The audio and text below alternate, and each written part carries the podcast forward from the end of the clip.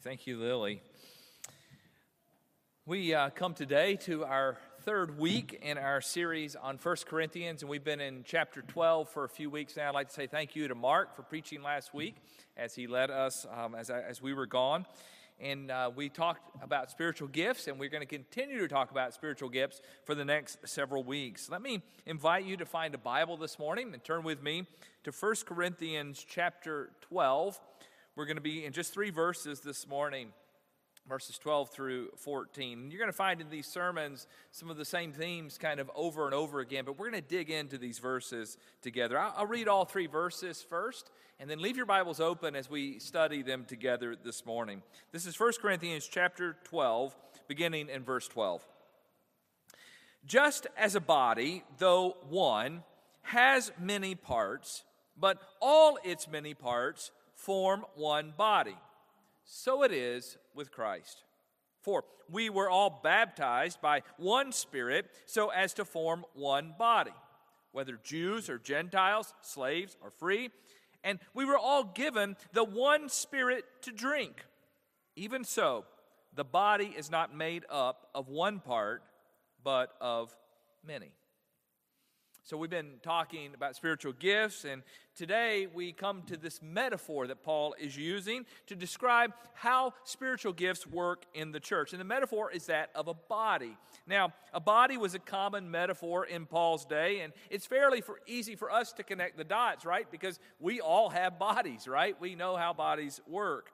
And Paul is going to concentrate on two different truths a little bit later in this passage. In verses 15 through 20, Paul is going to emphasize the diversity of the body. We're going to get to this more next week. We all have different parts of the body. If every part of the body did the same thing, we'd be in trouble, right? All parts function in a different sort of way. And, and then in verses 21 through 26, he's going to highlight the fact that even though these various parts function in different ways, we're still just one body.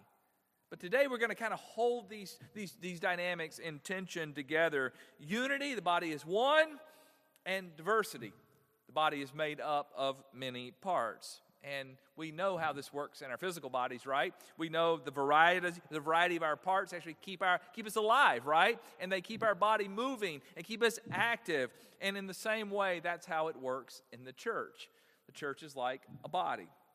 Look, at me, look with me at verse 12. Just as a body, though one, has many parts, but all its many parts form one body, so it is with Christ.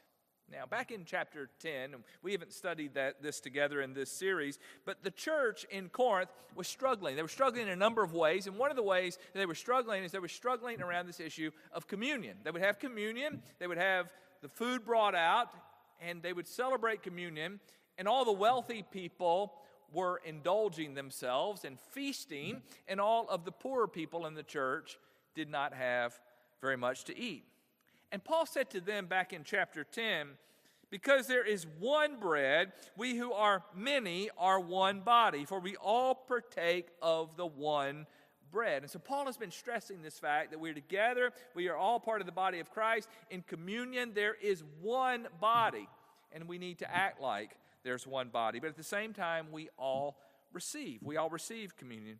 You with me so far? Jesus is one. He was crucified, buried, and raised to life for us. We all participate in him. One Jesus, but yet there's a variety of people participating.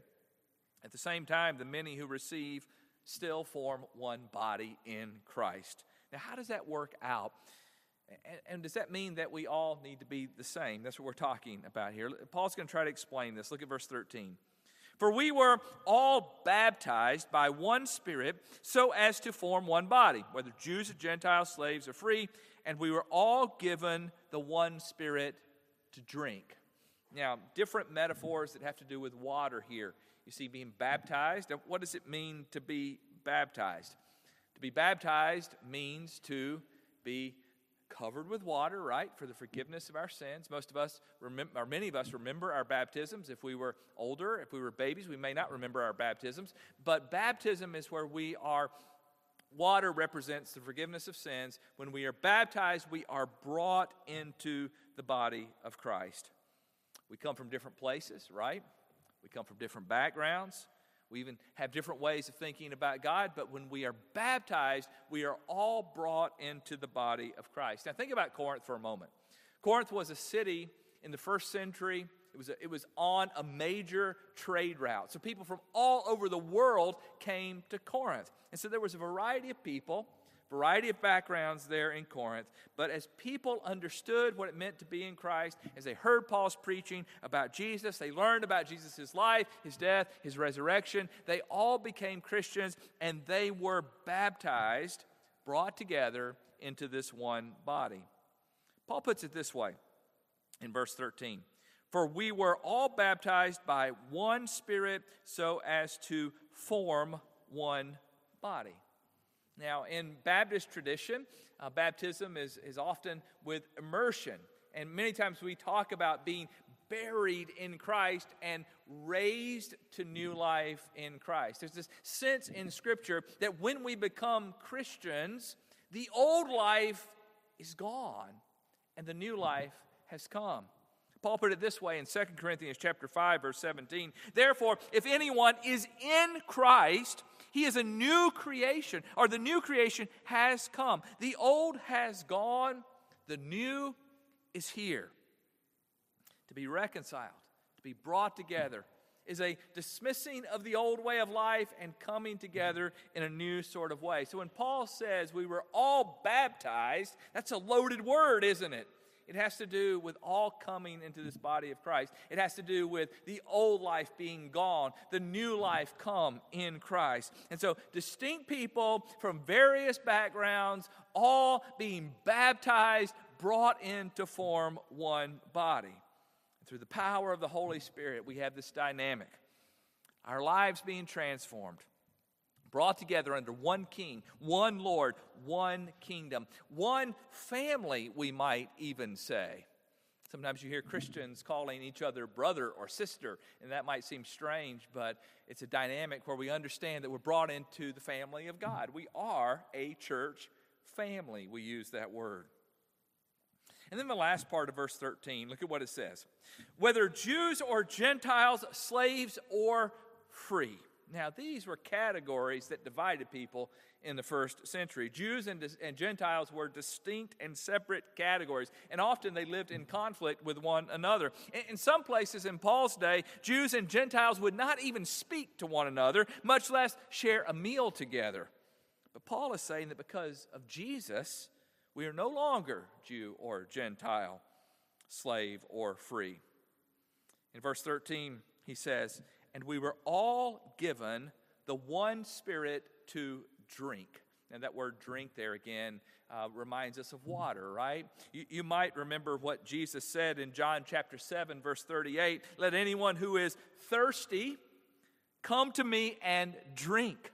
Whoever believes in me, as scripture has said, rivers of living water will flow from within them. And so we have these dynamics, these metaphors that are used to describe what it means to be in Jesus, to drink. Jesus says, When you're thirsty, I'll give you what you need water. And then he talks about this living water flowing from within us. Again, another metaphor of the Holy Spirit's work in us, flowing out of us and impacting everyone around us. Rivers of living water. Paul's describing here what it means to be in Christ, what it means to live as Christians, what it means to be in one family, united together through the power of the Holy Spirit. Now, in 2023, we don't necessarily have these same categories. Jews and Gentiles, slave or free. Most of us would not consider those categories dividing lines in our church today, but we do have in 2023 dividing categories, right? Maybe we think of these dividing categories in socioeconomic terms. Maybe we think of them in political terms. Maybe we think of them in racial terms. Maybe we think of them in terms of our favorite sports teams. Paul might have written it like this in 2023 For we were all baptized by one Spirit so as to form one body, whether poor or rich, Democrat or Republican, white, black, Asian, Hispanic, Bills fans or Giants fans. Yankees or Red Sox fans. We were all given the one Spirit to drink. That makes a little more sense today, doesn't it, as we think of the ways in which our culture is divided? Everybody's looking for a tribe to join. But Paul tells us that these distinctions have no place among those who have chosen to follow Jesus. And we live together. We focus on our baptisms. We're brought together under the power of God. So we're talking about breaking barriers down, right? But look at what it says in verse 14. Even so, so Paul says, well, this is the dynamic. Oh, here we got to be unified. But even so, he says, the body is not made up of one part, but of many. It seems like he's kind of going back and forth. Seems like he might be repeating himself again here. But back in chapter back in verse 12, he said the body though one has many parts, but here he's saying even so, the body is not made up of one part. He's saying the same thing, but he's saying it from a different sort of perspective. Look closely at his words. He's not saying the same thing. He's stressing here the many parts. In other words, we, we don't just strive to be just like everybody else, we understand that there is a variety in the way that we function. Now, if we think about our physical bodies, this makes total sense, right? And we're going to get into this more next week with, with specific analogies about our hands and our ears and our feet and all that. But, but different body, body parts have different functions, and it's important that we understand that. As Ryan read earlier in Romans chapter 12, Paul said, For just as each of us has one body with many members, and those members do not all have the same function. Why does Paul seem to highlight or need to highlight this dynamic? We know the church in Corinth is struggling in this way, right? That they're elevating one spiritual gift as being primary above all others. It was the spiritual gift of speaking in tongues. And, and they thought, you know, if you can speak in tongues, you really have arrived, right? So they're elevating that spiritual gift really high. And everybody's paying attention to people who, are, who have that gift, but people who have other gifts, people aren't really paying attention and wondering why they don't have the better gifts or the more important gifts. And, and Paul is saying here, all gifts are important diversity in function. We need to have diversity in how we function. Now, it might seem ironic here that this gift of the Holy Spirit is causing division in the church. I mean, isn't the Holy Spirit supposed to unite us together? How is it dividing the church? Now, there are no really easy answers here, but, but I want to think about that, this question today. How does something that God's Spirit is producing in the people at the church in Corinth, how does it produce conflict instead of unity? I think we should reflect on that this morning as we look at that. Gordon Fee, in his commentary on 1 Corinthians, raises this question How does the work of the Holy Spirit, the gift of practice of speaking in tongues, become a source of conflict? And Fee says, Look, it's not the fault of the Holy Spirit, it's the people. That's the problem.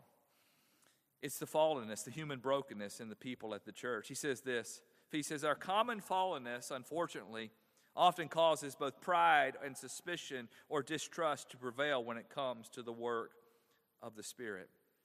And so we must be careful to understand, even though we've all been given gifts, spiritual gifts have the possibility to create conflict in our church. And they create conflict in our church when we focus on ourselves, right? When we focus on pride or suspicion or distrust. And we need to understand that unity is not something that we can manufacture as a church. Because as the Holy Spirit works and moves, there will always be pride and suspicion and distrust.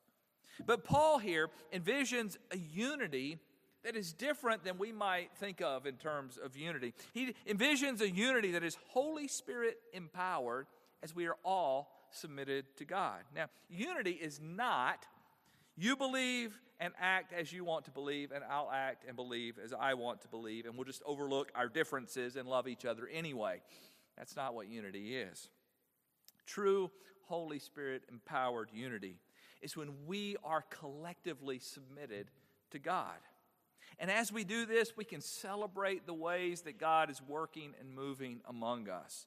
And while it might look a bit different in each of our lives, the thing that we'll have in common is that we'll all be submitted to God. We'll all be focused on God. We'll all be following God. And as we do that, we become one body in Christ. Yes, it'll look different.